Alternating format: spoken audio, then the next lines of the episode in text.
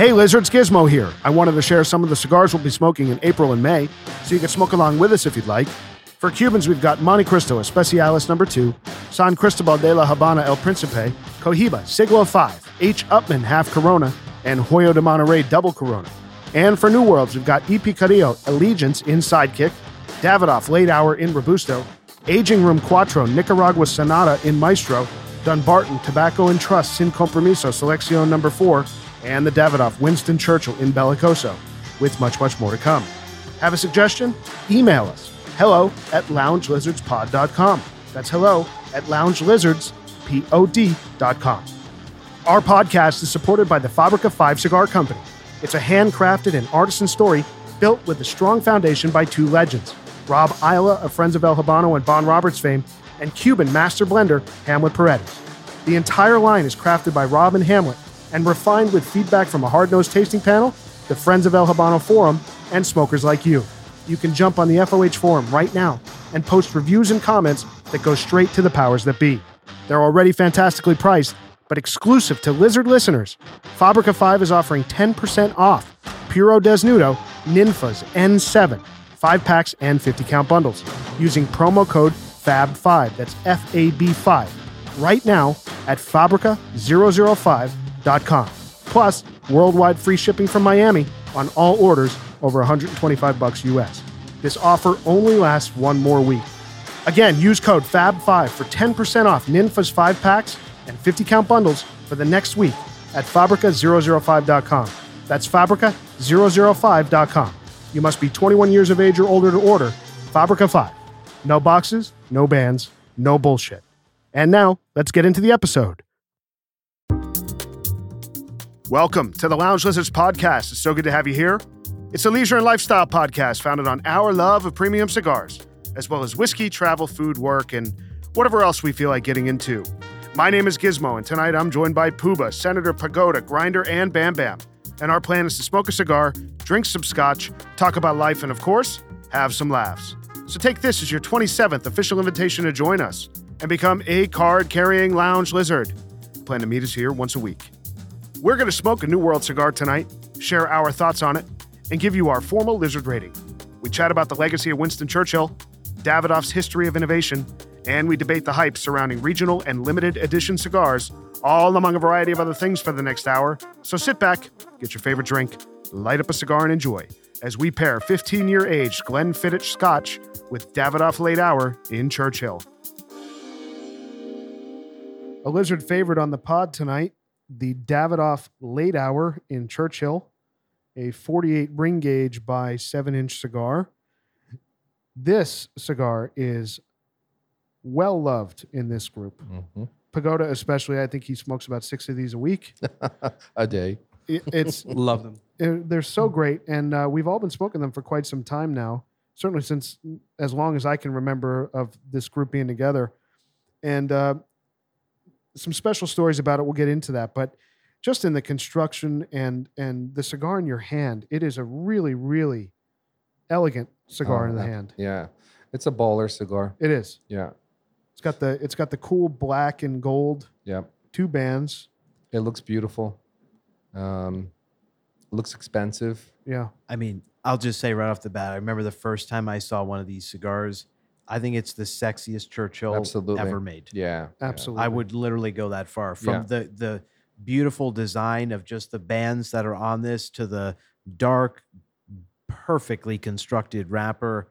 I, I, I just love looking at this cigar. Yeah. The Davidoff quality comes through on this particular stick, right? Absolutely. It's hard to Yeah. deny Yeah. power. It's power. Yeah. Yeah. It's yeah. really powerful. I want to. I'd rather be in a pin, blue pinstripe, in a in, that's at the at the you know at the Grand Havana room Yep. smoking this than you know in jeans. But Yeah.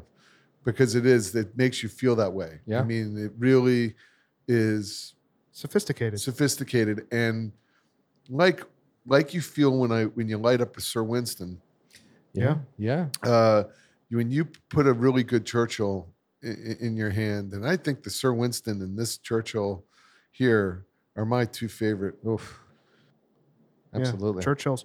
And you know what? y- y- To what you said about the Sir Winston, just like that cigar from H. Upmann in Cuba, this cigar is also in honor hmm of Winston Churchill to the point that they have a silhouette of Churchill on the band, Right. above the Davidoff logo. Cigar in mouth and all. Yes, Yeah, sir. Absolutely. in all so, in all of his brilliance and power. and what's cool about this is this cigar uh, is in uh, collaboration with the Davidoff, or excuse me, with the Churchill estate. Oh, So his family has actually not only uh, approved the use of his likeness, but also has been involved in its development over the years. So I did not know that. I didn't know that either. Yeah, it's a pretty cool story. His, Yeah. uh, I guess, his great grandson or something is kind of the the uh, executor or the or the the head of his trust, uh, and his you know in charge of his likeness. And they've worked, they've collaborated alongside Davidoff to put these cigars out. Well, clearly he's a lizard. Yeah. Absolutely. I- Is it the Spen- the I think Spencers it's- or the? I think it may be. Yeah. I think you're correct on that. I think it's easy to to say that this is a flagship cigar for the Davidoff line. Absolutely. Right. Absolutely. It's so oily. I mean, it which is amazing though because this is not they haven't made this for that long. No. no, it's only a few years old. Yeah. Yeah. And I guess they really spent a lot of time designing it and and, and developing it and blending it. So let's uh, let's see what we get into uh, here, boys. Let's cut this thing. See what we're getting on the cold draw. This dark, oily wrapper. Really well constructed. I've actually- never it- had an issue with a with a late hour. no, it tastes like a Davidoff when you on the cold draw. It has that distinct flavor. And honestly, other than the the Millennium Toro, I've never had an issue with any Davidoff, other than that cigar. For me personally, I agree. Yeah, Yeah, this is a an exquisite cigar. Dark, oily wrapper. The seams are perfect. Mm-hmm. You can- cedar, the construction's just great. ton of cedar on a cold draw. Yeah. Oh, I got a lot of Cedar and dark chocolate and a little leather on the Yeah. cold draw. Leather, yeah. There you go. Definitely. This is a great cigar. All right, boy, let- let's get into it. Let's light this thing. Again, it's a uh, the Davidoff late hour in Churchill, seven inches uh, with a 48 ring gauge cigar. So I've been looking forward goes. to this all day, actually. just to piggyback on what Puba just said, this is such a substantial cigar and full of flavor from tip to end. It's almost it's a very rewarding experience at the end of the day. I completely agree. I reach for this stick when if I've had a long day and I Yeah. just want to really immerse myself in a cigar, this is one of a few that I would pick up. And if I've had a fantastic day that I just want to cap with a, a great long smoke, the other reason I would pick Yeah. this up. There's there's luxury attached to this. So this is the second part of Davidoff's tribute to Winston Churchill in collaboration with the family. So they have the white label, uh, uh, Churchill series, and this is the late hour. So what what this is designed for pairing with spirits, which obviously we're going to do, and it's also designed to kind of have later in the day, uh, in that the wrapper is aged in Scotch single malt whiskey barrels Cool. Which is pretty cool. Wow. One of the only cigars I've ever seen do that. And they did a hell of a job because it's, it's a delicious stick. it is. Yeah. And And it sounds gimmicky, but the execution's great. Right. it's yeah, I was gonna thank you for saying that because um I, I- this make no mistake uh for the listener if you've not had this cigar, this is not a flavored cigar. This is not this is all tobacco with nothing added. The the the the I and and maybe Pagoda you can elaborate on this because I know that you how much you love this this particular cigar, but I I think the wrapper is is aged in Scotch barrels, but this isn't infused. This No. isn't The- all, know, the, the- all the the- tobacco's aged in single malt. all the tobacco, Oh, the so you filler know, and the binder, everything, or No, I thought it was just about. Uh, it was just a filler. I think a portion of the filler was aged in Scotch barrels. Uh, you know, which was mixed with the uh, the Nicaraguan and the Dominican filler as well. I believe. Uh, I know I read about it a while back, but uh, I'm just trying to think about it in memory. I'll confirm it shortly. It's the filler. Yeah. yeah. Yeah. it's the filler that's yeah. So excuse me, I said the wrapper, but it's the filler. Sorry about that. Yeah, Am I crazy? But I'm getting a little anise black licorice type of thing happening. Very s- Sure. very slightly. Fantastic. an anise type thing. Shit. yeah. Yeah. very complex smoke. yeah. current. And current. Yeah. Current leather, a little leather, a little woody. The current is accurate. Yeah. I Oh, yeah. Definitely. No, did any of you guys get a bit of sweetness and ch- chocolate in the beginning when I, you light it up? I did dark chocolate right on the light. It is, you know, it's really interesting because I've had a few friends smoke, even the Toro and this, and uh, so I think in the cold draw you get a little bit of uh, the saltiness, the woodiness, a little bit of leather, but you don't get a lot of sweetness. But as soon as you light it up, it's like gives you a sudden burst of like sweetness and chocolate. And Yeah. I'll tell you, it just starts. What's complex? It just makes me smile. Yeah, it's complex because uh, I get the cocoa and that chocolate on the finish for me. Initially, I get that little bit of that black licorice, that anise type of a uh, note. It's, it's really Yeah, something i- in the be- in the beginning, if you blow it out your nose a little bit, which you can do at this point of the cigar, you'll get that. Just what you're talking about. I have, a, I have a question for all of you. So you've all smoked cigars a lot longer than I have. Um, how long into your smoking career, quote unquote, did you pick this cigar up? 2000. I Was it I- I- early? I was it picked it early in your cigar smoking? Middle, late? Keep in mind, this hasn't been It's- around it's that been- long. So yeah. that, yeah, like, that's true. That yeah, you're right. this no, answer. that's true. That's true. Yeah. Maybe it's a move. No, I think at our Kind o- of. at our at our old lounge, this was one of the cigars that uh, that we would pick up on allocation Mm. because why not? So I not not immediately. So No. I you'll, you'll remember this. so, So, I'm going. This is exactly where I'm Yeah. going. For me, I was always a bit intimidated by this cigar, a little bit, you remember why you picked this up? Because of you. Yes, yes. so I'll tell the story. And I, I'm not saying that as in I discovered it. I discovered it from someone else, but then I just shared Sure. that I love this cigar. Another lizard started smoking it. Yeah. So You know- ironically enough, a non-lizard was smoking this at one of our lounges at one point, and I would always just stare at how beautiful that It's cigar beautiful. was. It's so beautiful. And I was on a business trip in Detroit, of all places. Mhm. And all I had on my mind was I really want to try that late hour that I would always see someone smoking in the in our lounge. And I found to my complete surprise this great cigar lounge in Detroit that actually had one of the best collections of Davidoff I've seen anywhere. They had the late hour Churchill. I was there with another colleague of mine, so I bought two of them so he could try one and I did. And I fell in love with that cigar. And so I came back, and the very next month at our lounge for our allocation, I had bought a box. And I remember Bam and another friend of ours walk in, and they just saw the box. I had it sitting on the coffee table because I just bought it downstairs. That's right. and, and he immediately goes, "What's in that?" Because it- it's a beautiful box. It it's like is. this black, like it's like Onyx, yeah. varnished, beautiful ridiculous. box. And he's like, "What's in that? What's in that box?" And I was like, "It's the late hour. They're fantastic." and on blind faith, Bam just goes downstairs. And, I, I want a box Yeah, of those. yeah, yeah. so he bought Yeah. one, and so did the other guy. Look, and we've loved them ever since. the beauty of the box and the cigar, it makes you want to buy it. I. It really does. I'll Great- always great remember, presentation. I'll always remember when I first got this box. I think it was I, I, I first got it when it first came out. Um, I think it was 2017. Correct me if I'm wrong. It's somewhere around there. Somewhere Yeah. around there. Um, I remember because it was at the lounge, and I was like, "Oh, that looks really interesting." And then I found it online for the same price, and it, it had had a gift set with it, and it had this like tumbler and like you know this uh, bourbon box that you can use as like a, a makeshift humidor and like coasters and it was a little gimmicky but i still have them to this day uh, like i got two boxes of, of churchill late hours and i have these like very nice davidoff glasses and, and stuff that came with it and, and i always remember that And I think to your point about presentation, I, I just love the silhouette of Winston Churchill on these cigars. It just it it makes it I don't know serious, formidable. It's it's a it's it's really cool. But I mean, also it's just taking it- i love winston churchill You're just taking it a step further. I'm looking at all of you holding the cigar.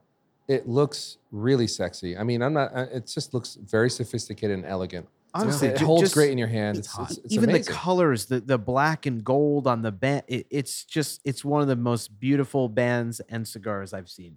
And for a Churchill, by the way, for only to be you know somewhere between twenty and twenty four bucks, I think that's a I, I think that's a fair price for Yeah. the experience that the cigar Yeah. gives. I, re- I I like I like sorry, uh, Senator. I was gonna say I like smoking this with others more than I do independently because from for me the aroma from others smoking this is actually better than the taste I get, and the taste is phenomenal. But the aroma of this cigar and being around others who are smoking it, it just kind of I don't know. It, it fills the room. It, it it's it's so overpowering and and it's it's it's wonderful. Yeah. Can Yeah, we give the formal lizard rating? It's a ten. It's a ten. It's a ten. It's a Yeah. Let me tell you. What were we gonna say, Pooba? Well, it's it's when you when you light it and you hold it, it, it gives me the similar. First of all, I, I whe- if I'm smoking a Sir Winston by Upmann, one of my favorite cigars, I think we can all agree if we're gonna if we're gonna smoke a church, if you're gonna smoke a Churchill, that's the hell of a Churchill to smoke. And you feel, I feel like this cigar, the Sir Winston, uh, when you smoke it, you almost. I always kind of like. I'm a big uh, Winston Churchill fan, and uh, you know you could argue uh, that he actually like saved Western civilization. I mean, in the early part of World War II, he was really instrumental in uh, uh, in shoring us up uh, uh, in Europe. I mean, he really had the balls to do it, and uh, and really led uh, led Europe out of that. Um, and he's just he was just a, such a complicated man.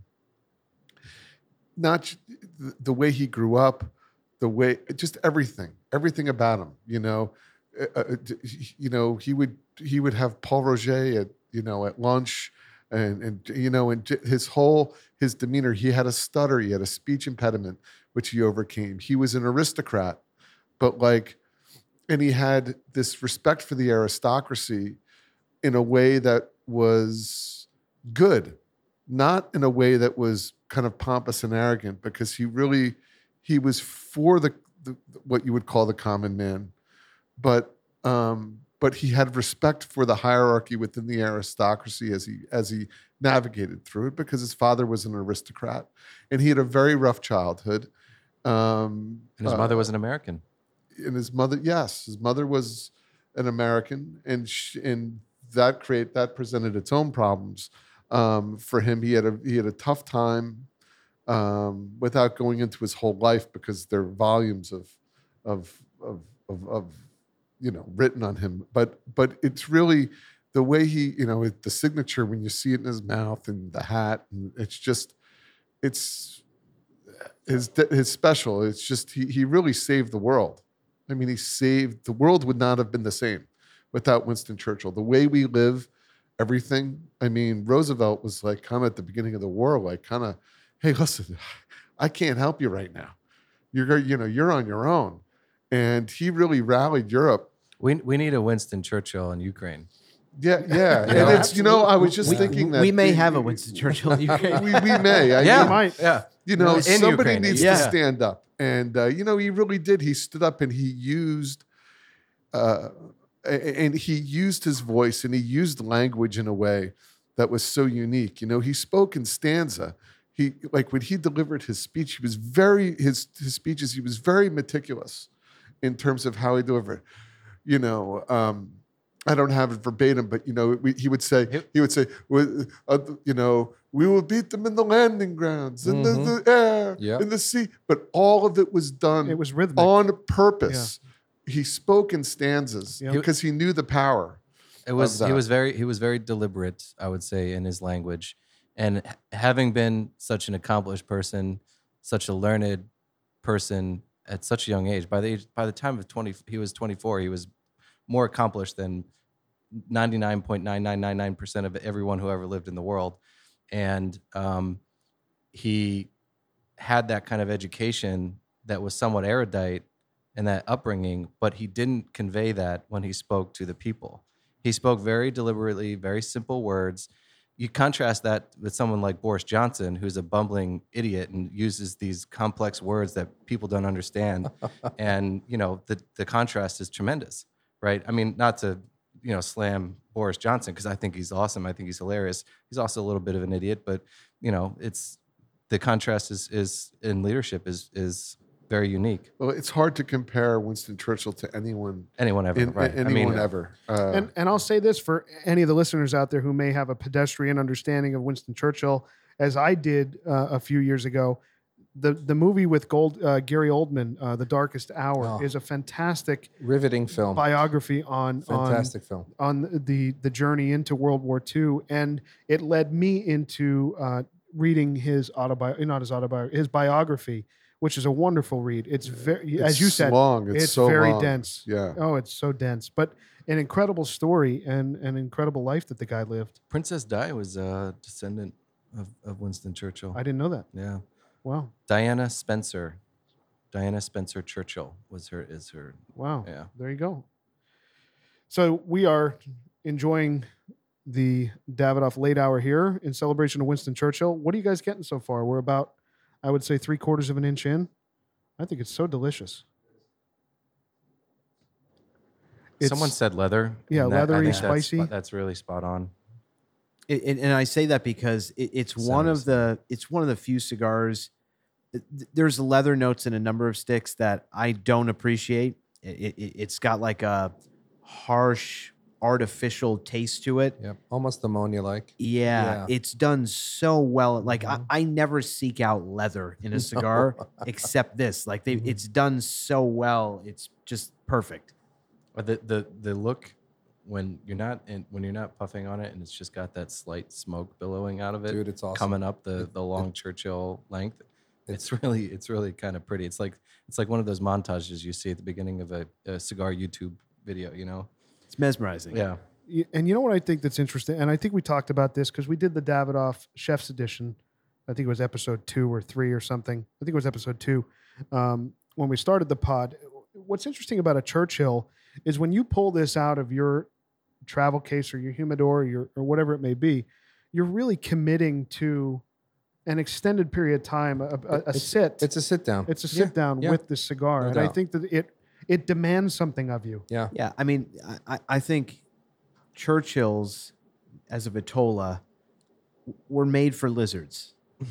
like, let's just be real, right? Like, you know, Winston Churchill's a guy who sat down and smoked many cigars, who built time into his day to really enjoy and appreciate his cigar and think and and just decompress and all of that. And I wish that there were more brands that made great Churchills because I think all of us can count on one hand Right. the number of great Churchills that exist, both new and old world. Yep. Yeah. And it, it pains me because I love this Vitola. Mhm. I wish there were a lot more. yeah. There's a sophistication to this particular Vitola. And I, I think the execution here, like we've talked about with Davidoff and what they've done in this specific line, in this specific Vitola, is unmatched almost anywhere that I've had in, in this size. You know, because I don't reach for a cigar of this size unless I really know what I'm getting. Well, it's they have a say what you want about Davidoff, and there's a lot of people who think Davidoffs are. They have a lot of different opinions that it's they're overpriced and that this and that and the other thing.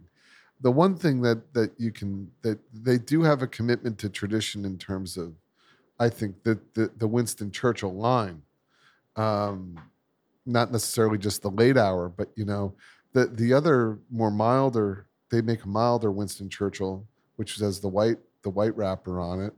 Um, and if this is too much for someone, you know, give that a try. But I but these you know when you sit down and you light one up, you you put your four fingers on it, Oh, and it's like you know, and it's you substantial. you feel it in your hand, and it just feels great.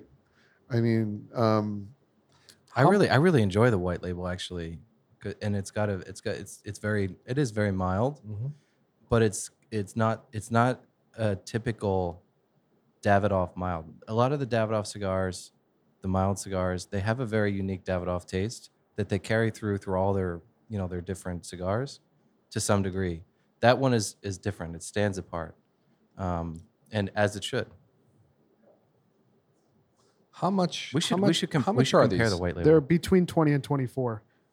So, 20, you hmm. know, I, I think in, in New Jersey, let's say, or where you're paying tax, you're going to be Yeah. closer to 24. Okay. So a box of, they come in boxes of 20.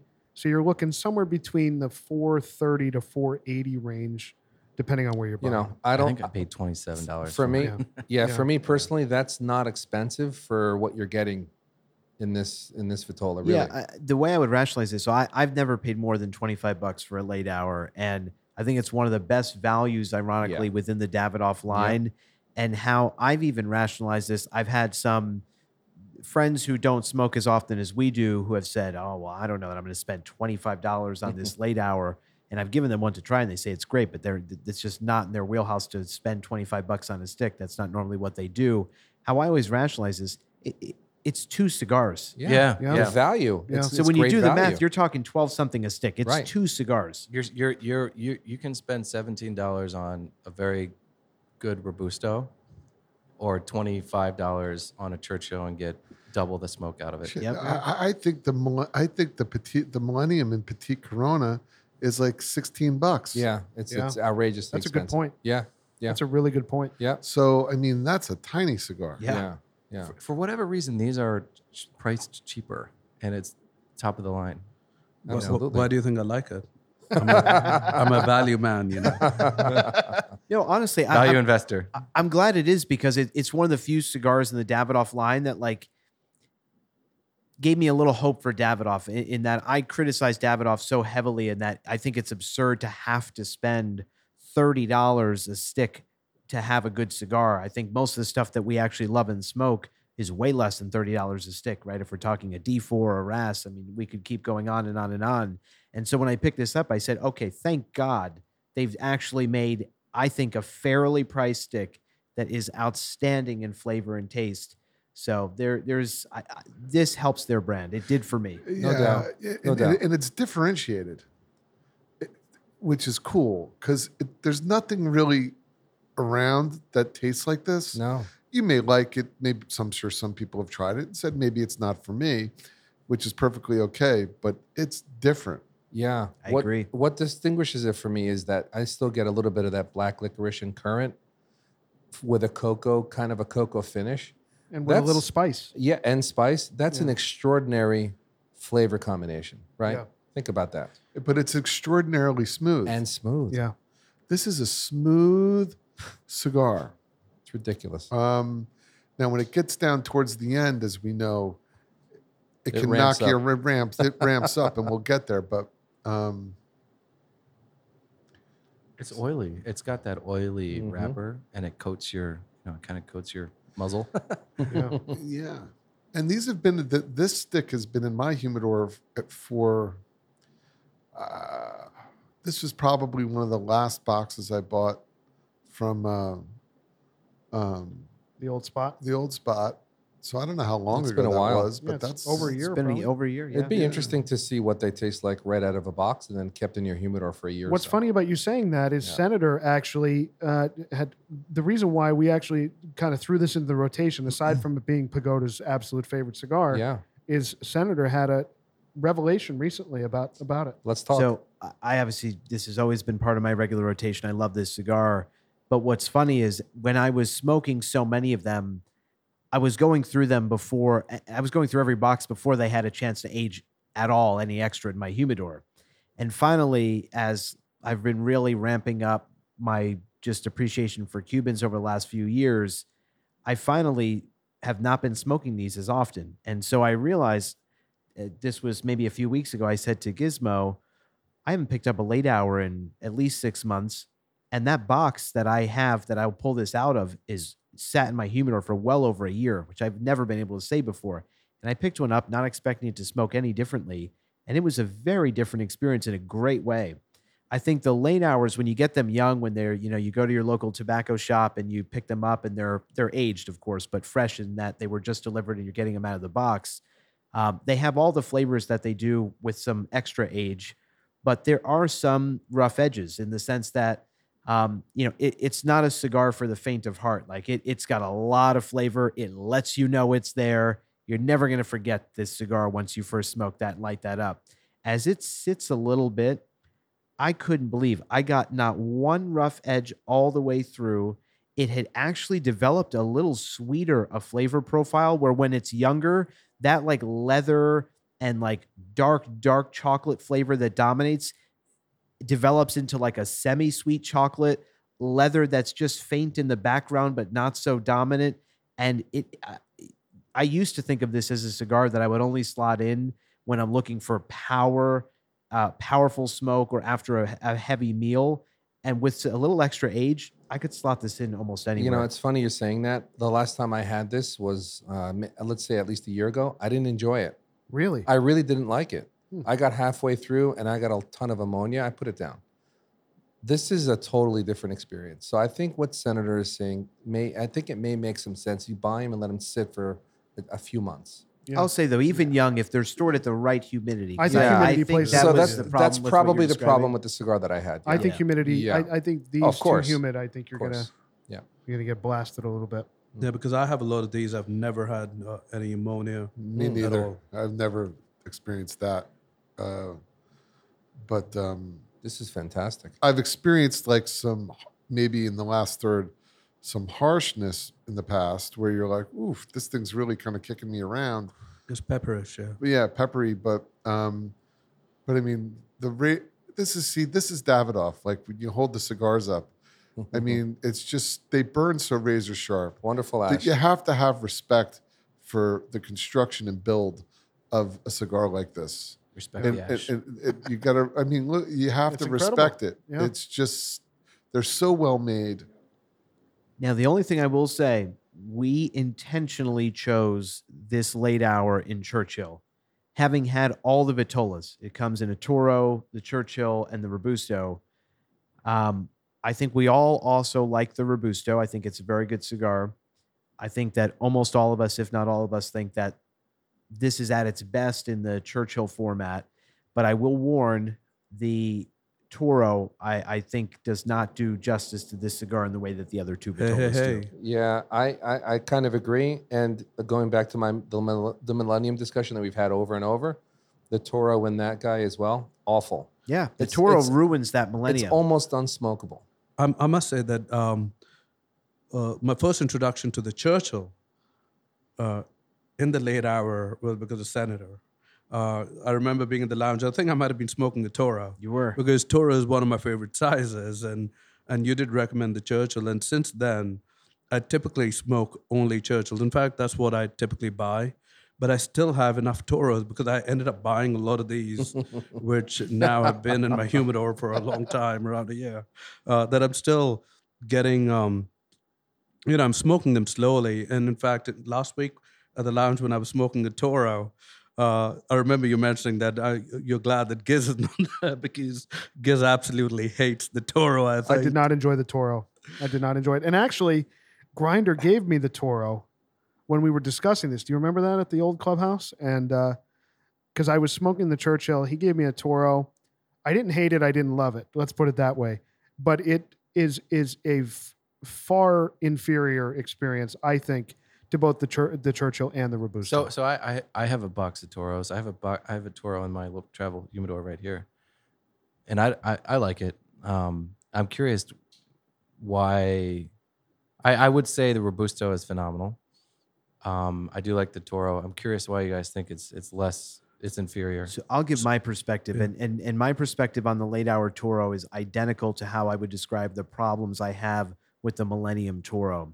For some reason, when Davidoff makes those Toros, and both of those, the late hour and the Millennium, the flavors are completely muddled.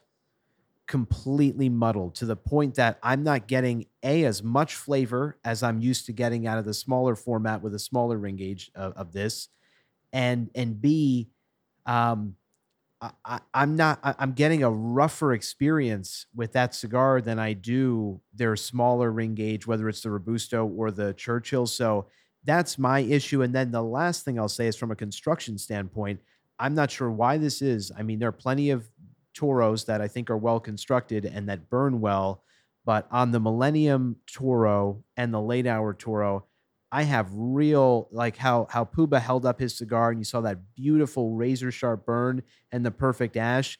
I never experienced that on the Toro in either the Millennium or Late Hour. The construction, for some So- reason, it burns very mm, unevenly. It's funny because the ash on the Millennium Toro is dark and it's not as crisp as it is on the Pyramid. Eh, because on the Pyramid, it's beautiful, Oh, bright, bright white, white. like this guy here that we're holding. Yep. It's there's something different about it. The draw is different. You said the flavors are muddled, no doubt about it. And also, I think the wrapper's toothier. Yep. Where To be- I- on I to want- be fair, yeah. I to be- yeah. To be fair, so I like I enjoy the Toro. In fact, last week when I was having the Toro, now mind you that these have been in my humidor for about a year. It was excellent. I really enjoyed. it. In fact, I I did mention it to you that you know, I'm really enjoying the Toro. It's not like because I remember having Toros in the beginning last year, like which I was buying directly from the store and uh, having them, and I could see that, um, you know, it was slightly different. I don't know whether it was that much different, but when I uh, held a Churchill, I just enjoyed it so much more. I remember that feeling and that experience, and definitely, I think in the beginning of last year, I felt a lot of that. But since then, now that I've had the Toro, which was aged, I don't know whether it's fair to say by default for a year, because you know I haven't been buying a lot of these and I haven't been smoking as many of the Toros. It was really good. I really enjoyed it well, last that, week. that certainly makes me interested on on going off of your your opinion on on how they're smoking now. It does make me want to give it another shot because I found the Toro that I had to be very harsh and and in a lot of ways very different than the Robusto and the Churchill that I had Correct. in not a good way. Like I I feel like this smoke, the flavor, the the complexity, it's it's it's it's just it wasn't there in the Toro. So, so you I would I, I would posit a, a hypothesis here that because of the Toro is a bigger ring gauge, and for piggybacking off what Pagoda said earlier, that the binder is what is soaked or you know kind of marinated in that that those cast barrels. I wonder if because there's more of that in that in that Toro that it kind of overpowers and makes it a little rougher on the smoke. Very well you know? could. that very well could Yeah. be the point. case. Good point. But but uh, you know, I got to tell you another thing that I've recently tried the Dominicanas. Is it uh, you know uh, Davidoff? Yeah, we reviewed Oh, that. and do I that. really, I Oh, really yeah. enjoyed the robustos in that. And for some reason, I don't enjoy the toros as much. And Yeah. once again, you know, we're back to the toros with Davidoffs, and uh, maybe you know they need to be aged a bit more. But I have a few of uh, both of them lying uh, in my humidor. And I'd like to see how they develop. this may be a stupid comment, but to me, the Toro in my hand is just not as comfortable or it doesn't feel as elegant. Like I just prefer the Churchill Vitola or even the Robusto, Robusto. Vitolo Robusto. Yeah. over the over the Toro in my hand. And It's no- a bit of a brute. yeah, It's a bit of a brute. That's a good way of putting it. you know, you. It's just. it's It's average. not. It's not a, a cigar. You know, a cigar that's closer to that size for me, like a like an E two, needs to deliver more of a, of a of a. There's that much filler there. I just want Je ne sais quoi. a more. There's something that's missing. Like not a mellow. Maybe it's a mellower experience with that much filler. That you need something that's just that's not just going to hit you in the face with all that filler and strength like that. It's just not doesn't work. I also want to point out. I mean, I'm I'm not a huge fan of Toro Vitola generally, period. But where I'll be charitable to it, and I think we should recognize is that, you know, in every cigar, no matter what brand we're talking about, even taking Davidoff out of this equation, we all feel that some cigars smoke best in a certain Vitola, and it really differs by cigar. Yep. I mean, I think when we really think about it, like, you know, we love the Partagas line. We've talked about that. And they have the D in the series line, right? The D4, the D5, the D6, all those. I think universally, all of us prefer the D4. It's like the perfect proportion of wrapper and filler and, and all of that stuff. I think in, you know, the late hours, we were saying that most of us, if not all of us, prefer the Churchill to the other Vitolas. Um, you know, the Millennium, I prefer that like Bam does. That's one of his favorite cigars, period, in the pyramid than I do any other Vitola. Not saying the others are bad, but I think that that performs best in that pyramid. So each cigar, it, it it really just depends that ratio of the, the wrapper to the filler. It, it's really very dependent on each individual stick. Uh, That's right, and and and, it goes back to to when we when we when you talk about Trinidad, and you talk about the smaller Vitolas really exemplify the brand and and and and express the brand in a way that that's I think represents it the best. The smaller Vitolas seem to do to seem to perform better than let's say the Vigia. Uh, so that's true. You're right. It, it it really depends on just the blend. What in Cuba, what the ratios are, and with these different with the new world blends, what the blends are and how they set up. Because uh, you've got a Toro is the, the comparing the Toro to this, even though the tobacco's kind of aged the same way, it's treated the same way from the start. It's it's really the ratio. I was about to say that. It's the Yeah. ratio of, Yep. uh, of of of of filler to to, to wrapper that that's going to set up and just deliver a different experience. I mean, why? So It, it comes back to. I, I I personally I like the thinner ring gauge because there's so much more flavor from the wrapper. The Churchill is a longer stick, but it's not that big of a ring. It's a smaller you ring gauge than the Toro. And So- there's there's something to be Much said about that, piggybacking on what on what Puba said. That ratio really works perfectly with this longer cigar. Yeah, and Yeah. which ma- which makes me dumbfounded when you see these massive, you know, 80 ring gauge cigars that that gives gives smokes every once in a while. I have even never. ci- let me say, so I want it on the Lizard Ledger record that I have never smoked an 80 ring gauge Okay. cigar. Hey, but- Junior. but, Junior. however, having said that, Calm there are- down, Junior. Like I like the I like the Series R uh, La Gloria Cubana. Sorry, La Gloria Cubana. Yeah. Yes. Yeah. The And- series, which series is a are- big, it's a yeah. thick ring gauge. the number five and a number but it seven. doesn't Yeah. it doesn't overpower it doesn't not overpower it's a it's actually a mild cigar No, but this is interesting, right? Because in this particular uh, cigar, um, you know, the wrapper is Ecuadorian, uh, the binder is Mexican, and the fillers are Dominican and Nicaraguan. Uh, you know, and obviously to add to the complexity, the binder, some of it is aged in Scotch barrels, which in itself is an interesting, uh, you know, combination. Uh, trying to construct the cigar, and so coming back to the ratios, I think considering that they're all the tobaccos are coming from so many different regions to form this one particular cigar, the ratios could matter a lot, and Yeah. and that could explain um, at least some of you know the experiences with uh, the different uh, You ring know, gauges. And it, it provides a full flavored experience, just piggybacking on what Pagoda just said, which actually I have to say the, the Glenfiddich 15 that we're Yep. drinking. I was just to- going to go to there. Me, it's a full bodied scotch. You need a full bodied spirit to go with this full bodied cigar. It works great.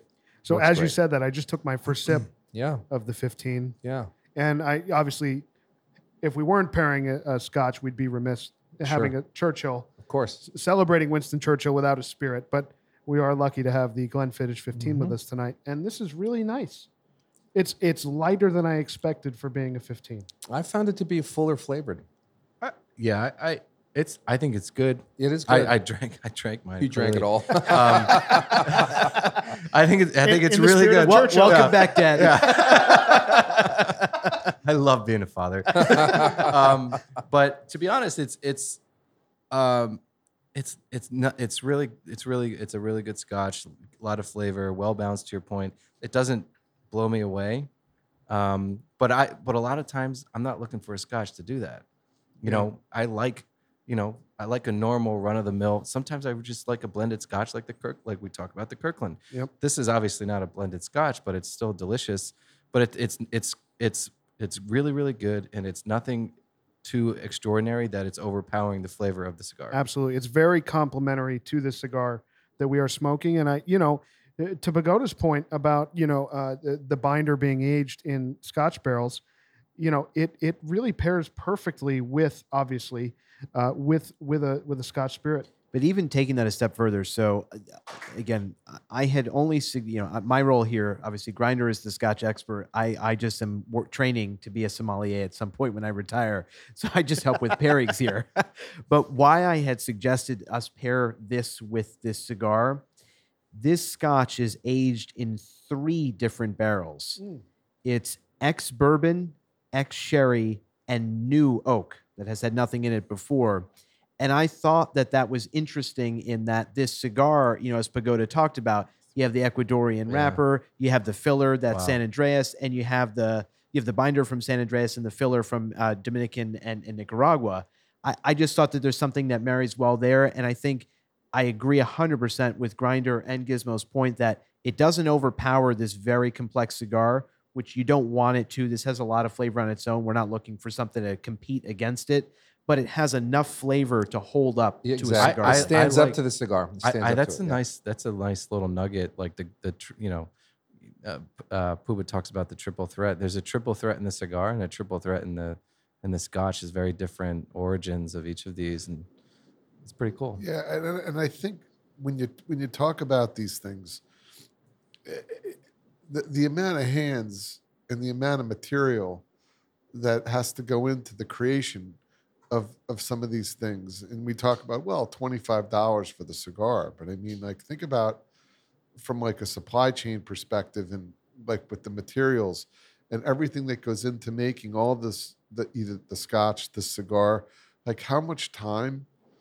it takes The and how much effort The and artistry and the, the, artistry and the organic Yeah. nature.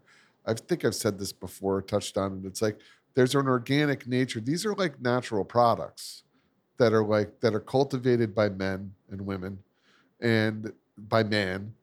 And it's pretty it's these are it's, so to appreciate these things i think having the background and knowing what goes into the, the amount of effort that goes into creating a, a, a cigar that's got that, that that has a binder aged in scotch barrels and then you, you you have all the all the filler and the wrapper coming from these different regions and and a master blender who get who who who blends the cigar you got a you got you have a distiller who's aging scotch for 15 years in, in, in multiple barrels. I mean, this takes a lot of time and effort to do.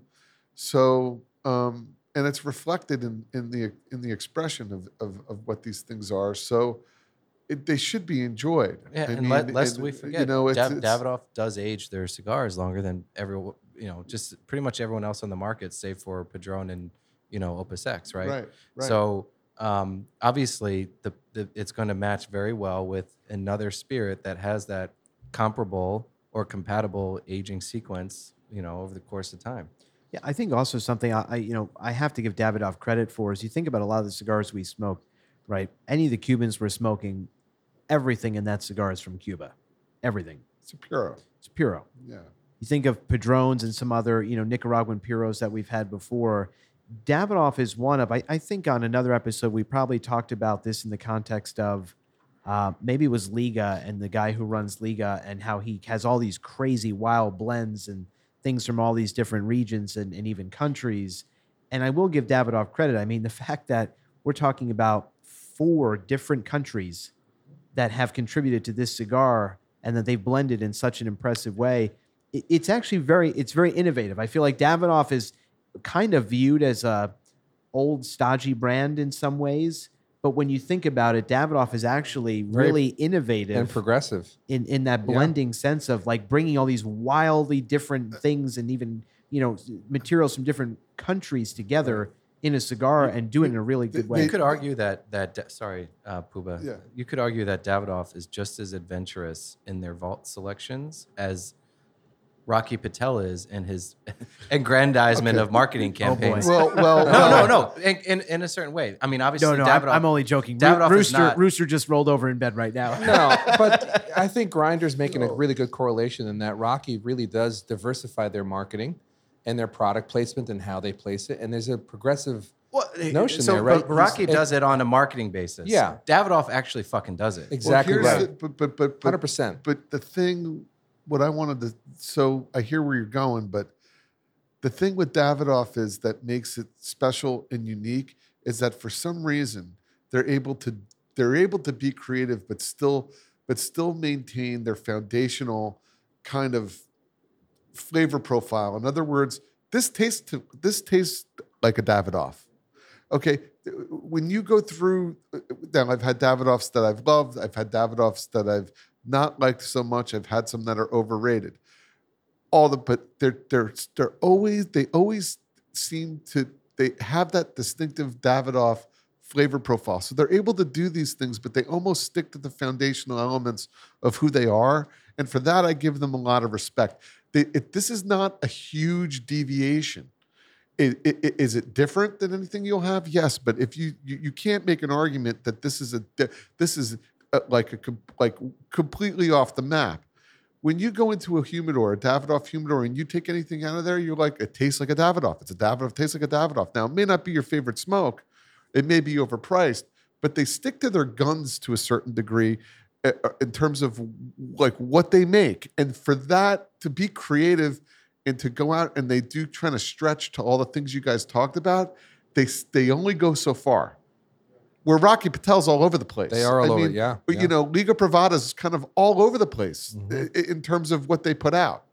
Davidoff doesn't do that. Ro- Rocky is. I'm not sure that we would say Liga's all over Yeah. the place. Then I think there's a distinct character about There Liga. is, and the the artistry of what Liga does because of the way they combine their fillers and their wrappers and how they're sourcing. It's it is very unique and it's a little different. It's it is reminiscent to what you were touching on. How many countries went into making this cigar that we're smoking tonight? There's a creativity there, right? And I, I got to say, too, the fact that, you know, you talk about a departure for Davidoff to, to take leaves and age them in, in, in, in scotch barrels or scotch, you know, in, in ex scotch uh, uh, uh, barrels is, is pretty innovative to not try to infuse something, but to augment or change or improve or make different that fermentation process that then ends up in this delicious, complex, unique cigar. I mean, it It's- really it's is amazing. remarkable. It It's really remarkable. is. I just say all Really this is. because I really think like Davidoff's brand, what they're known for is kind of this old guard, old school, you know, way. And I, I think that Davidoff is actually the opposite. I think what we're all saying, right? Like they're actually really innovative. I think I think I think what They're not they known- do stick to it. They do, I- which is great. I think what happened was they the old maybe I think maybe use the word stodgy. That old image was cultivated when it was a Cuban brand, and then post, you know, post revolution that when they moved to Dominican Republic, they had to get a little creative, and in that you know, in because of those hard times, they, it it imbued and required a sense of creativity, but they didn't they didn't go they weren't excessive in it, you know. yeah. To Pu- to Puba's point, it's within the framework of Davidoff, which is remarkable. It is. It really is remarkable. And to comment too on on Davidoff's pricing structure, their marketing, how they how they deliver things to us as consumers, they are on the high end of you know, as you mentioned, what is it? A petite Corona in in Millennium is sixteen dollars. yeah. Yeah. I mean, seventeen even. 17 but you're you're talking you know you're talking about a brand that is not there's there's They- not budget in their main line they they they do not allow price dilution discounting you know they're very very strict about managing that pricing in the marketplace because it affects their brand image and also you know because they they believe there's value in that and they're not they're not you know going through distributors that are discounting their their products heavily Which and they're very no- discerning about their their retailers as well Totally, which make no mistake about. I hate some of that. Like I, I think cigars are meant to be accessible. Like I think what's beautiful about this podcast is we review cigars that we think the world of, and we've had the luxury of being able to smoke cigars that cost 50, 60, even $70 a stick, which is outrageous, to cigars that cost $7 a stick.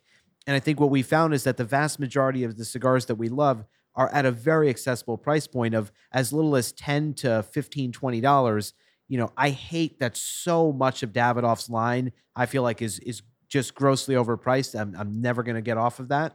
But this cigar, I think, is a wonderful thing for their brand. And then I think for twenty five dollars maximum, you can Yep. even find this for twenty bucks Mhm. for a Churchill that's Worth- basically two sticks. It's worth every dollar, and I think that that is Yeah. within you know reach for most uh, cigar smokers that we hope will enjoy a cigar. like Yeah. A- this. absolutely. yeah, and then they yeah. come out with like like like like cigars like the Chef this year, which was just. Ah, I mean, was it was universal. I, I don't Off the charts. I, I'm, I don't Off the care who you are.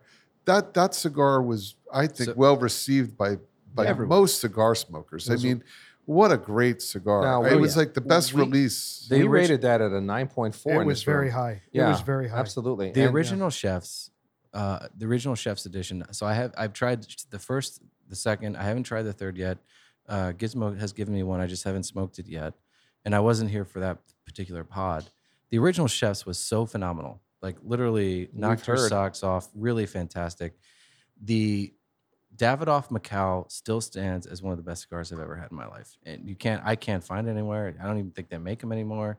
But that was one of those like limited editions the blender, I think it was maybe it was probably Henke at the time, was just getting creative and said, "Wow, this is really fucking good. I'm gonna make a make a, a few batches of them and then stop and then stick to the normal run of line, you know."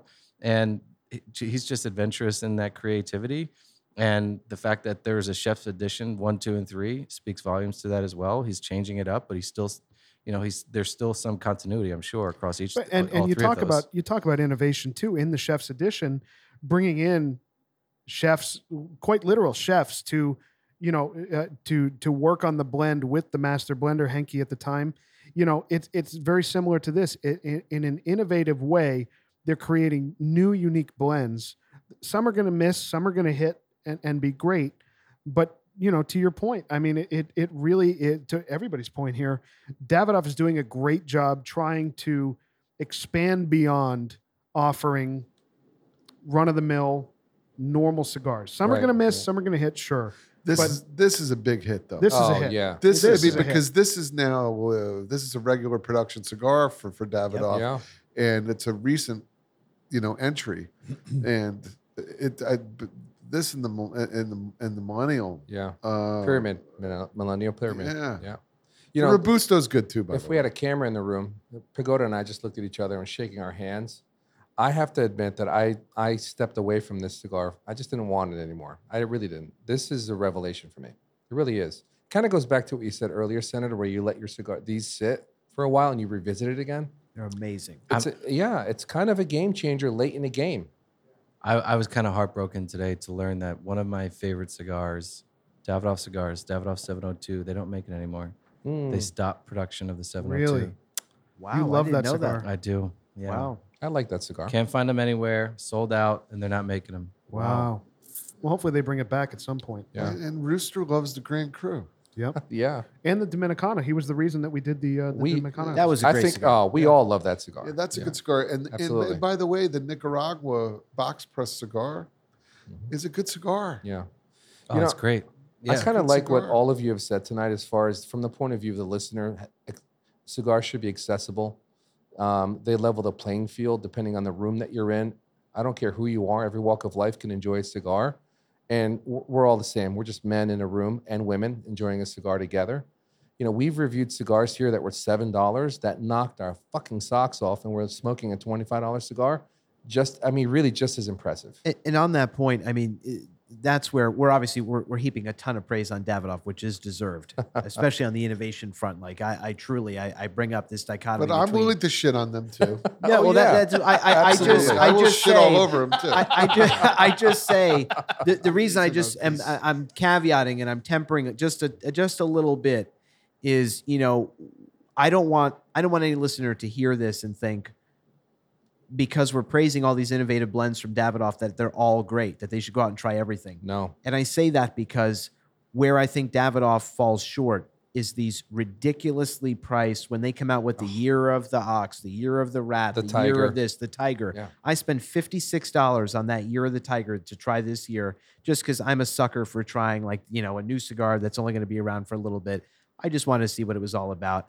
It was it, it was a good cigar. It wasn't a great cigar. It wasn't. It was at best worth half of what I paid for it. Right. It's absurd to charge that. The same with the year of the ox. Ox, it's, so uh, interesting So because you just have to be careful. I, like uh, for me, the rule of thumb with Davidoff, anything over thirty dollars a stick, like I have no interest in because I know the odds are not in my favor for that to be a good cigar. The exception to that rule is whenever they come out with a chef's edition, Yeah, buy that cigar. It doesn't matter what it costs. Yeah, I, I yeah, find I it agree. interesting that you all have the argument for let's talk about Cubans for a while, right? Regionals and the, the special cigars that come out. And we're all expounding uh, to the fact that the, the standard production Cubans are incredible. Going back to the New Worlds, we're holding a standard production elite Yep, cigar. Great It's- point. It's, a it's an elite cigar. And Yeah. we're always going back to the standard production well, uh, lines. well Exactly because right. There's a reason for that. Yeah, it's marketing. You know, so as a marketer, I- I- I could- it's this is what you do. You know, you you, you want to you you, you want to put some releases out, and sometimes they miss, but this is marketing. The regionals, a lot of the regionals out of Cuba are are strictly marketing, or they're just they're it, they're a limited release. They they push them out. They, they they mark those boxes up, and sometimes they're great. Sometimes they're you know they're they're not. I would So- venture to guess, Puba, that they that maybe they didn't hit the mark for a standard release, and they said, "Well, what are we gonna do with all Maybe. these cigars?" Yeah. you know, Maybe. We got to put them out. yeah, Yeah. Let's make it regional, You know, and and- special. if and, I were- let, and let's make a point too. There is a, and I've seen it kind of popping around on Instagram. People are smoking them. There's that five hundred dollar Oh, special forget ed- it. special edition Oh, Davidoff. God. What is it? The Ridiculous. Oro. Yeah. And it's, It's like absurd. every review of this is people saying this is not worth Oh God. a tenth of it. Yeah, you know, it's it's interesting. If I were a listener and I'm a novice cigar smoker, I would learn a lot from this particular recording. How you, you really need to start with the standard production. You'll probably end up coming back to it and staying there over the years. Yeah, and there's a reason they're selling a lot of those. A lot of the standard production cigars live on because Yeah. people are just buying them. You know, Yeah. you need to, you need to sell the, the, whatever the standard line. It's like Porsche. Porsche needs to sell the what's it called, the Macan, Mhm. the or whatever, which is Cayenne too. no, it's the Macan. It's like a, it's like a downgraded uh, SUV. It is. It's a downgrade to the Cayenne. Yes. Yeah, it's called like a Macan or something like that. They got to make that car so they can make 911s. They got to sell that. Mhm. So I mean, uh, so they got they got to get it right on the standard production stuff Yeah. because that's what people are going to go back for, back for, back for. You Over want to go in and buy and buy a Davidoff Royal. I've gone in there and just been like, I have everything that, it, and picked up one of those and smoked. I think I smoked one sitting right over there. Was it good? Certainly. Is it 80 bucks? No. like, no, no. Like, it's not $80 at all. I'm not sure if it was 30 bucks. Yeah. So it's a great lesson. It's a great lesson. You know, was it a good cigar? Certainly. But, you know, it's just marketing. And, and, and that's, that's the part of Davidoff where uh, they draw people in who just want to smoke, sit and be, you know, they want to smoke a fancy cigar and look cool. Well, boys, the uh, Glenfiddich 15. I'm curious what everybody's thinking about it pairing with the cigar. Certainly, as we're coming into the last third here, um, I'm really, really enjoying this. I am. I, I think flavor notes wise, um, there's a lot of sherry in this. So Yeah. of the three casks, the sherry comes through most by far, which we love. I think almost all of us, the sherry forward scotch. So I do like that. I get a little bit of spice also that kind of dances with the sweetness from the sherry. Um, but other than that, I think a pretty straightforward scotch. And I think for a 15 year scotch to be 80 bucks or 85 bucks, you know, pretty fair price for it, I think. I don't know if I would run out and buy this again per se, but it's good. It's good. Yeah. Yeah. yeah. It is good. Are you guys ready to do a uh, formal liquor rating on this thing? Sure. Let's make it formal. All right. Bam, you're up. Seven. I'd give it an eight. Eight. I'd give it an eight. Senator, eight. I am going to go with an eight as well. Yeah, I'm an eight. Okay. I'm a seven. Seven.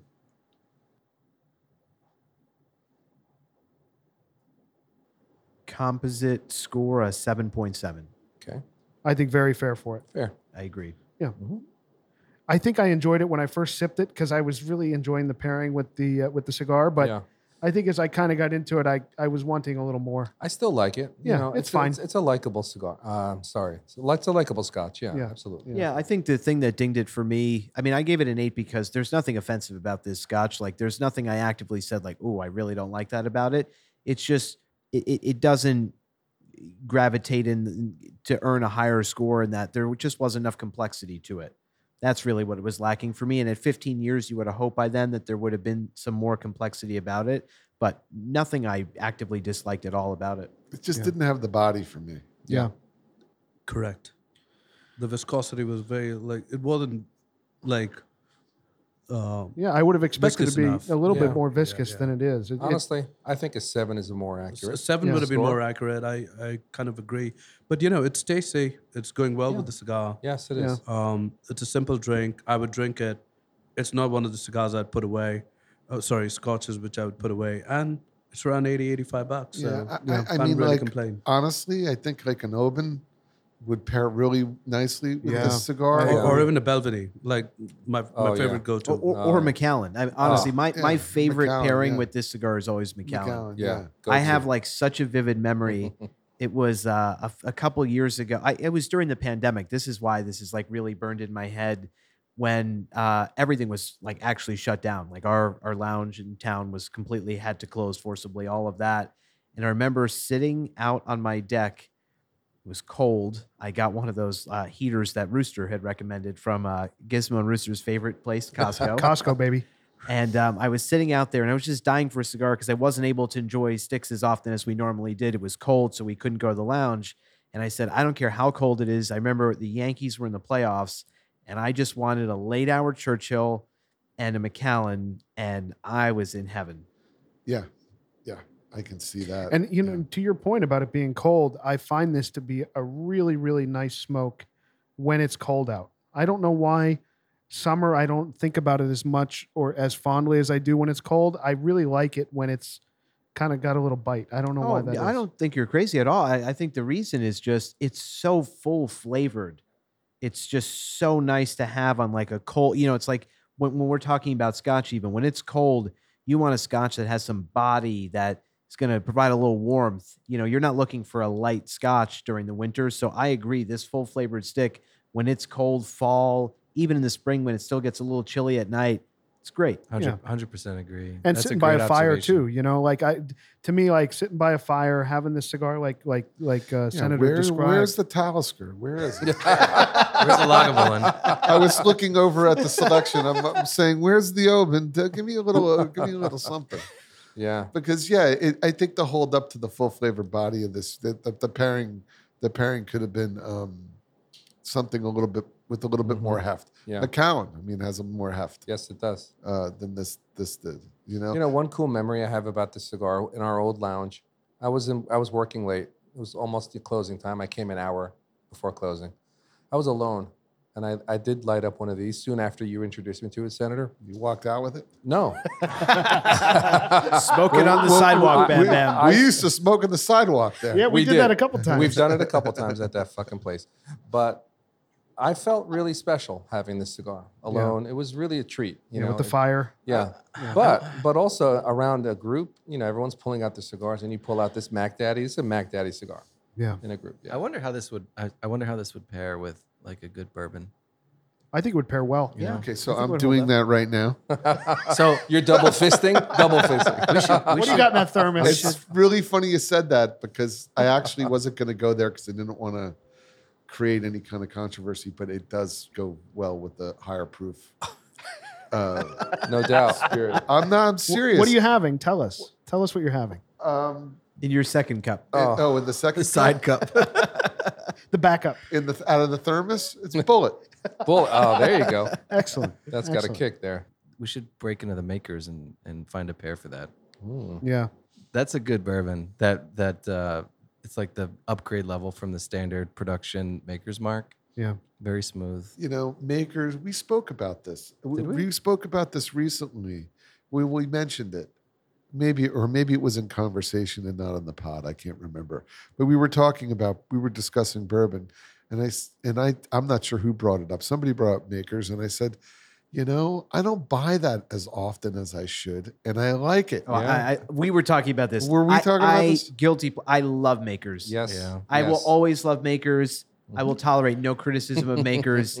it's just like one of those drinks that like you drank at a younger age that still satisfies. Yeah. It's a as staple. a proper adult. It's a staple. I Yeah. agree. I mean, yeah. I it's just I love the I love the wax. You know, I love everything about makers. and just like that woody, like ta it- it's the so most good. Gizmo, unique grab that bourbon. bottle. Grab it. grab the bottle. No, No, we need we need to pair. We, we're running out of shit to pair. Honestly, We can- like, we can why have- do you think I'll we buy didn't? another bottle. That's fine. yeah, let's do it. Buy, d- put the maker. Just taste the Maker's Mark with this thing. We'll do it live. Do it. f- fuck it. We'll do it live. Let's try some Maker's Mark in the in the last. This is third. nice. Gizmo, someone do the honors. I'll do it. I'll do it. All right, Puba's gonna. Oh, okay. Oh, Grinders Oh, okay. Garcon. Honestly, Gar- that- Garcon. Now this is now this is which bottle is this? Makers. That's the that's the That's the 46, bottle. not the regular one. it's a beautiful bottle. I'll backfill that. Grinder will hate me. I'm curious to try this, but I, I, I this is gonna sound strange. I actually like the regular makers more than the 46. Really? Why would you hate? There's no hate. We don't hate anything. Uh, I need a. I, I'm gonna need. But I'm gotta, curious If you're gonna trying this. garçon, you gotta, you gotta really gar full garçon. You gotta lay out all the. So ladies and gentlemen, they're laying out. The Oh yeah, you need ice for that. You definitely need ice. Yeah, for you that. need a couple couple cubes in this. Less, less. Yeah, yeah. Yeah, Just grinder, light, light less, for me. Light for me. Light for me as well. Puba take the first one. Everyone else take the other. Hey, hey, hey, hey, hey, hey! What are you talking about? hey, wait, he resents the connotation. the, the implication. Implication. Ah, this is very exciting. It is. You see, it's it's an impromptu. There you go. Look at that.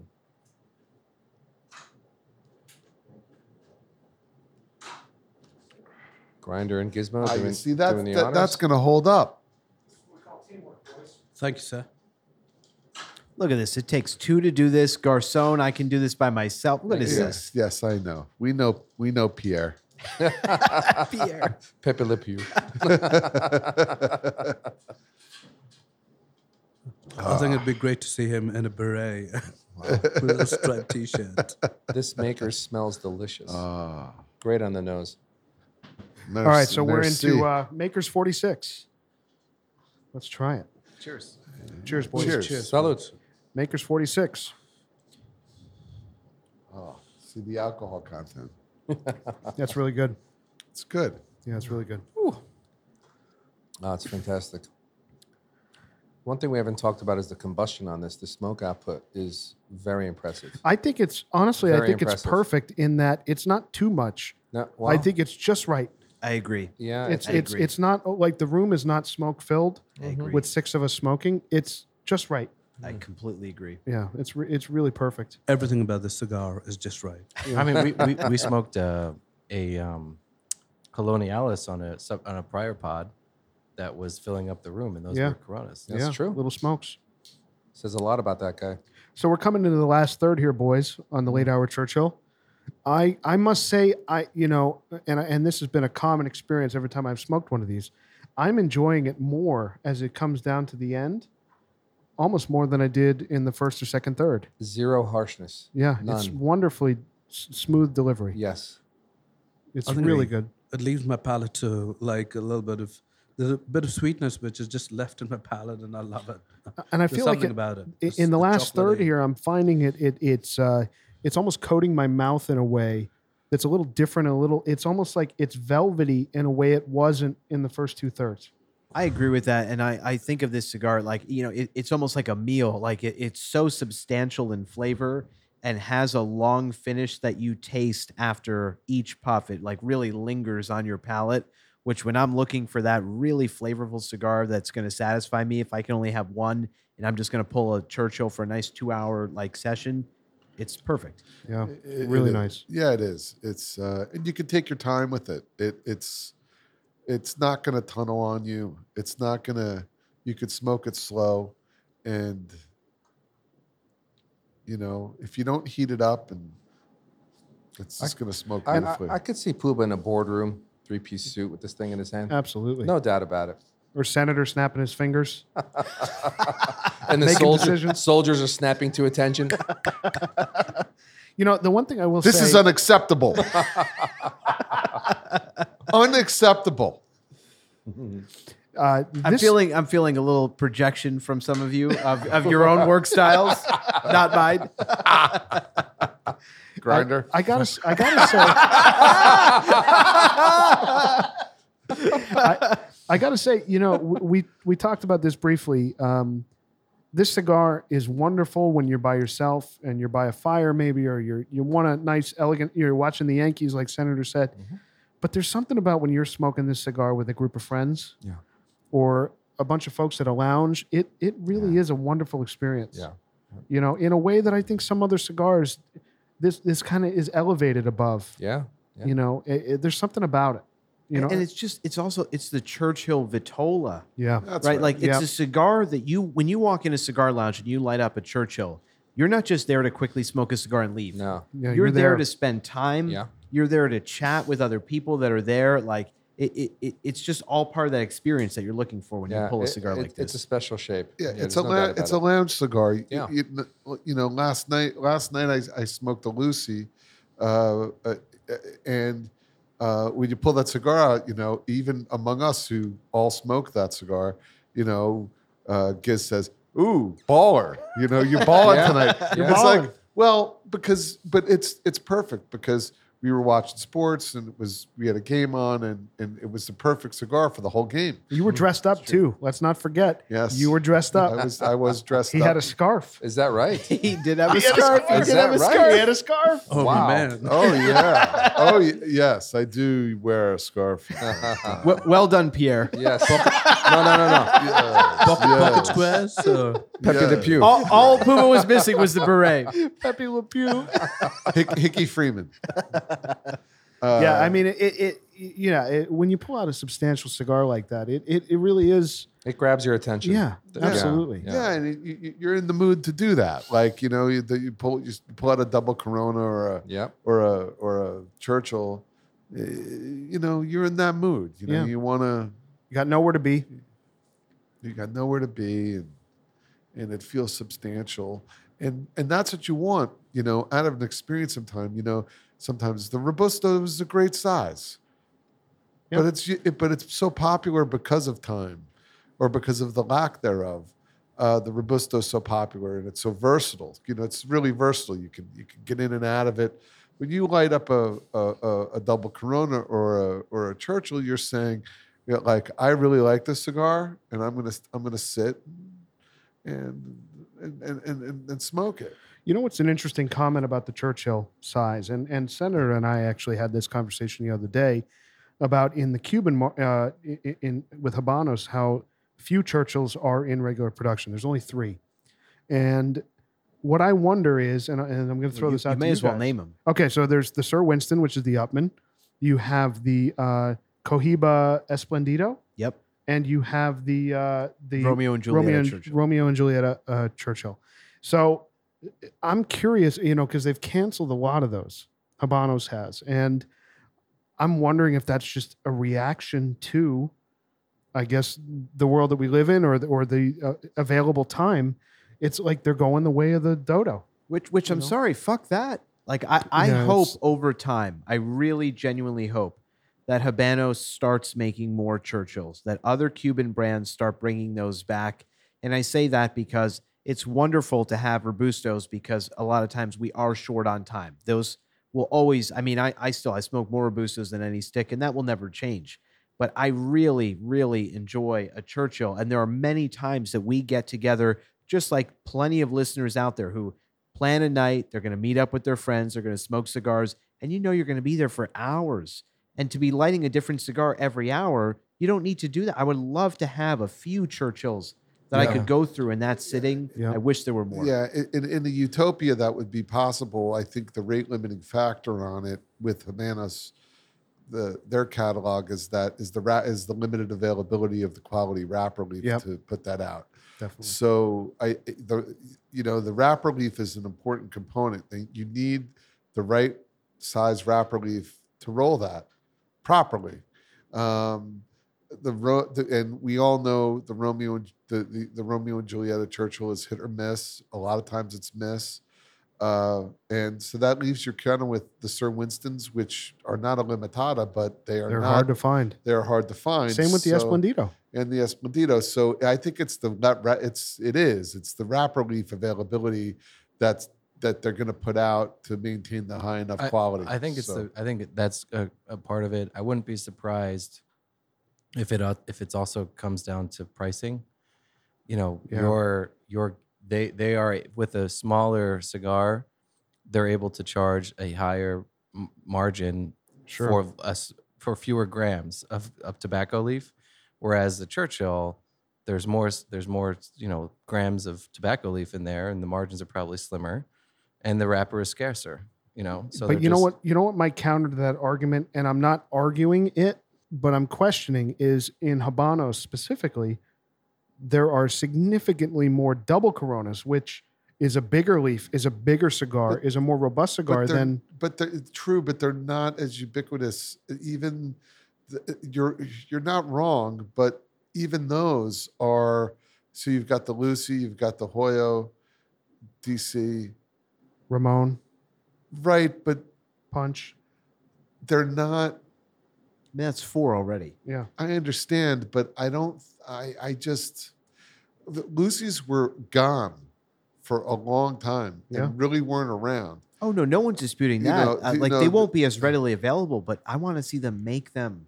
I want to pursue them Yeah. the Maybe- same way I pursue double Coronas. I think there's things with the demand too. I think that Yeah. that, that you know, in the world of cigar smokers, um, it takes a certain type of man who who wants that who wants that, and the robusto is for the mass market. Yeah.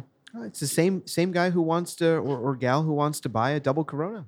Yeah. Same consumer. Well, yeah, but I, I think you know your point about time is the time thing. Listen, uh, we're lucky that that we're in a situation where we could smoke as many cigars as we do. We have as much time to do it as we do. A lot of folks aren't in that position, and you know it's a it's a great argument. And and what Grinder said about if they could sell twice as many robustos or three times as many robustos, they're certainly going to make more money on that. So I, I understand the economics of it and the time, but I just wish that there was more of a commitment to the Vitola. That I guess that's my my 100%. I'm At- sorry. at hard least- stop. at- That's my argument. At least to Gizmo's point, at least as much of a commitment to the Churchill as there is the double Corona. Absolutely. I think that's Absolutely. fair. Yeah, Absolutely. Yeah, and it's maybe it comes down to demand. Yeah, very There's well also made. a greater versatility with the robusto. If you're if you- Sure, of course. yeah, and we love that. I don't Yeah, think I anyone mean, can argue that. Every cigar maker has a robusto. And- There's no question. But in one sitting, you can have three or four Yep. robustos and enjoy the, you know, the the difference between each cigar in one night. Yeah. There's something to that. Yeah, and and the filler too. I mean, you know, you got to roll them right. You got to have the right. It's it's they're a little bit hard. Those longer, bigger cigars are a little bit harder to make, and they're the you know, and the and ev- all the components that go into it are just a little bit harder to source because the long filler that goes inside too. I mean, that's that's no easy task either. You know, you have to have the right leaf. yeah, So, you know, they're just going to be, I think, less. And I think that in combination with, uh, with the popularity and the demand and the just the general cigar smoking world, that some of these smaller smokes just, you know, they're going to be more ubiquitous. But I, I'm with you. yeah. I wish more. I wish there were more Churchills. I Well, mean, and I'll say this: I'll, I'll, call. I'll call out to the listener right now. If you have a Churchill that you love that we haven't mentioned or haven't smoked, I would love to hear from you because we love this Vitola. We'd love to smoke more quality New World Churchills. Obviously, we just went through the Habanos Churchills. We've all had them, but and, and we'll review them at some point. But please, if you're smoking a great Churchill, please let us know. Email us and and and and we'll smoke it on the pod at some such point. Such a great size. Yeah. All right, boys, we're coming to the end here of the late hour Churchill, a fantastic, elegant smoke. I'm curious what this rating is going to be. I can't predict it. Normally, I can predict it, but I have no idea what to what to expect. So, Grinder, you are up. What do you give it? I'm giving it a nine. Nine. Yeah, Excellent. I'm, Puba, the, I'm the same. It's a nine for me. it is a nine for me as well. I, I, it's perfect. Perfect score. No disagreement. Nine. Excellent. It's a 10. It's a 10. It's a 10. He stays on brand. No It's surprise. It's the connection, it's the experience. Um, you know, uh, it's a familiar friend. So Mm. it's a Yep. 10. Excellent. I'm at a nine. Okay. Composite score a 9.2. Wow. Perfect score for the wow. cigar. Wow. Perfect score. Yeah, great. Perfect. Yep. very strong recommend Hard and, recommend. and like listen as we talked about for 20 25 bucks 27 bucks whatever you get them for absolutely worth the time and you know to go back to davidoff's tagline time beautifully filled i think that they nailed it with the cigar Yes. Yes. absolutely Absolutely. And if it, the Churchill's too much, try the Robusto. Mm-hmm. Get yourself a five pack. That's a that th- this cigar will deliver some of those same flavor notes in that Robusto size, I believe. Yes. That's that's that's pretty noteworthy. absolutely all right boys a great score for the late hour churchill a wonderful experience wonderful cigar and uh, great we'll see you next week Keep smoking. Thanks so much for joining us tonight. Hope you enjoyed it. Don't forget to leave us a rating and subscribe on your favorite podcast platform. If you have any comments, questions, if you want to reach out, say hello, tell us what you're smoking, email us loungelizardspod, P O D, that's loungelizardspod at gmail.com. You can also find us on Instagram at loungelizardspod. We really appreciate your time, and we'll, uh, we'll see you next week.